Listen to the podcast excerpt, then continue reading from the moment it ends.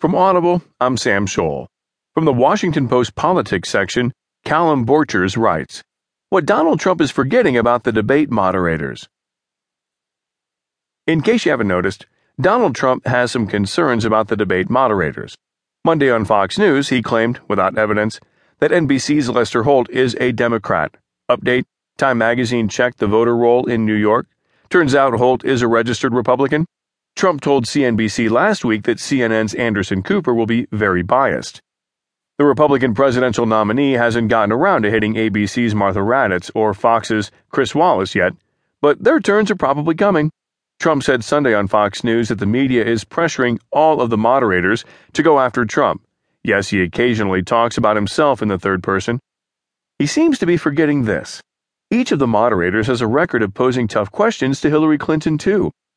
This was the very first question in the very first Democratic debate of the primary season. Will you say anything to get elected? The moderator was Cooper, and this was his full inquiry to Clinton. Plenty of politicians evolve on issues, but even some Democrats believe you change your positions based on political expediency. You were against same sex marriage, now you're for it. You defended President Obama's immigration policies, now you say they're too harsh. You supported his trade deal dozens of times, you even called it the gold standard. Now, suddenly last week, you're against it. Will you say anything to get elected? If Cooper was supposed to be biased in Clinton's favor, he missed the memo. What made the question so good was its total focus on policy. Cooper asked about emails and Benghazi during that debate, too. But he showed that his scrutiny is not confined to a couple of issues on which Clinton has well practiced talking points. There is no reason to think he won't take the same approach to the town hall style debate he moderates with Raddatz on October 9th. Raddatz was co moderator of a Democratic debate in December, and this was her opening question Secretary Clinton, in the wake of the San Bernardino attack, you all emphasize gun control, but our latest poll shows that more Americans believe arming people, not stricter gun laws, is the best defense against terrorism. Are they wrong? That's no softball. And when Clinton deflected, talking about the need to work with other countries to build a coalition that is going to take on ISIS, Raddatz cut her off. Secretary Clinton, can we stick to gun control? The ABC anchor asked. Are they wrong?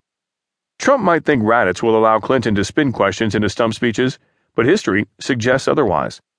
Holt, too, took a turn as moderator of a Democratic primary debate during which he asked Clinton about the reset button she pressed as Secretary of State to symbolize the start of a new era of U.S. Russia relations. Not exactly a favorite subject for the Democratic nominee. Secretary Clinton, you famously handed Russia's foreign minister a reset button in 2009, Holt said. Since then, Russia has annexed Crimea, fomented a war in Ukraine, provided weapons that downed an airliner and launched operations, as we just did discuss, to support Assad in Syria. As president, would you hand Vladimir Putin a reset button? Holt's follow up was What is your relationship with Putin? Trump has faced plenty of questions about connections to Putin and Russia, but it is worth remembering that Holt has put similar questions to Clinton. Wallace is the only general election debate moderator who didn't get a crack at Clinton during the primary, but he did interview her on Fox News Sunday after the Democratic National Convention in July. Clinton had resisted appearing on the program for months and she faced pointed questions when she did. At a fundraiser last year, you said this The Supreme Court is wrong on the Second Amendment. Now, in the 2008 Heller case, the court said there's a constitutional individual right to bear arms. What's wrong with that?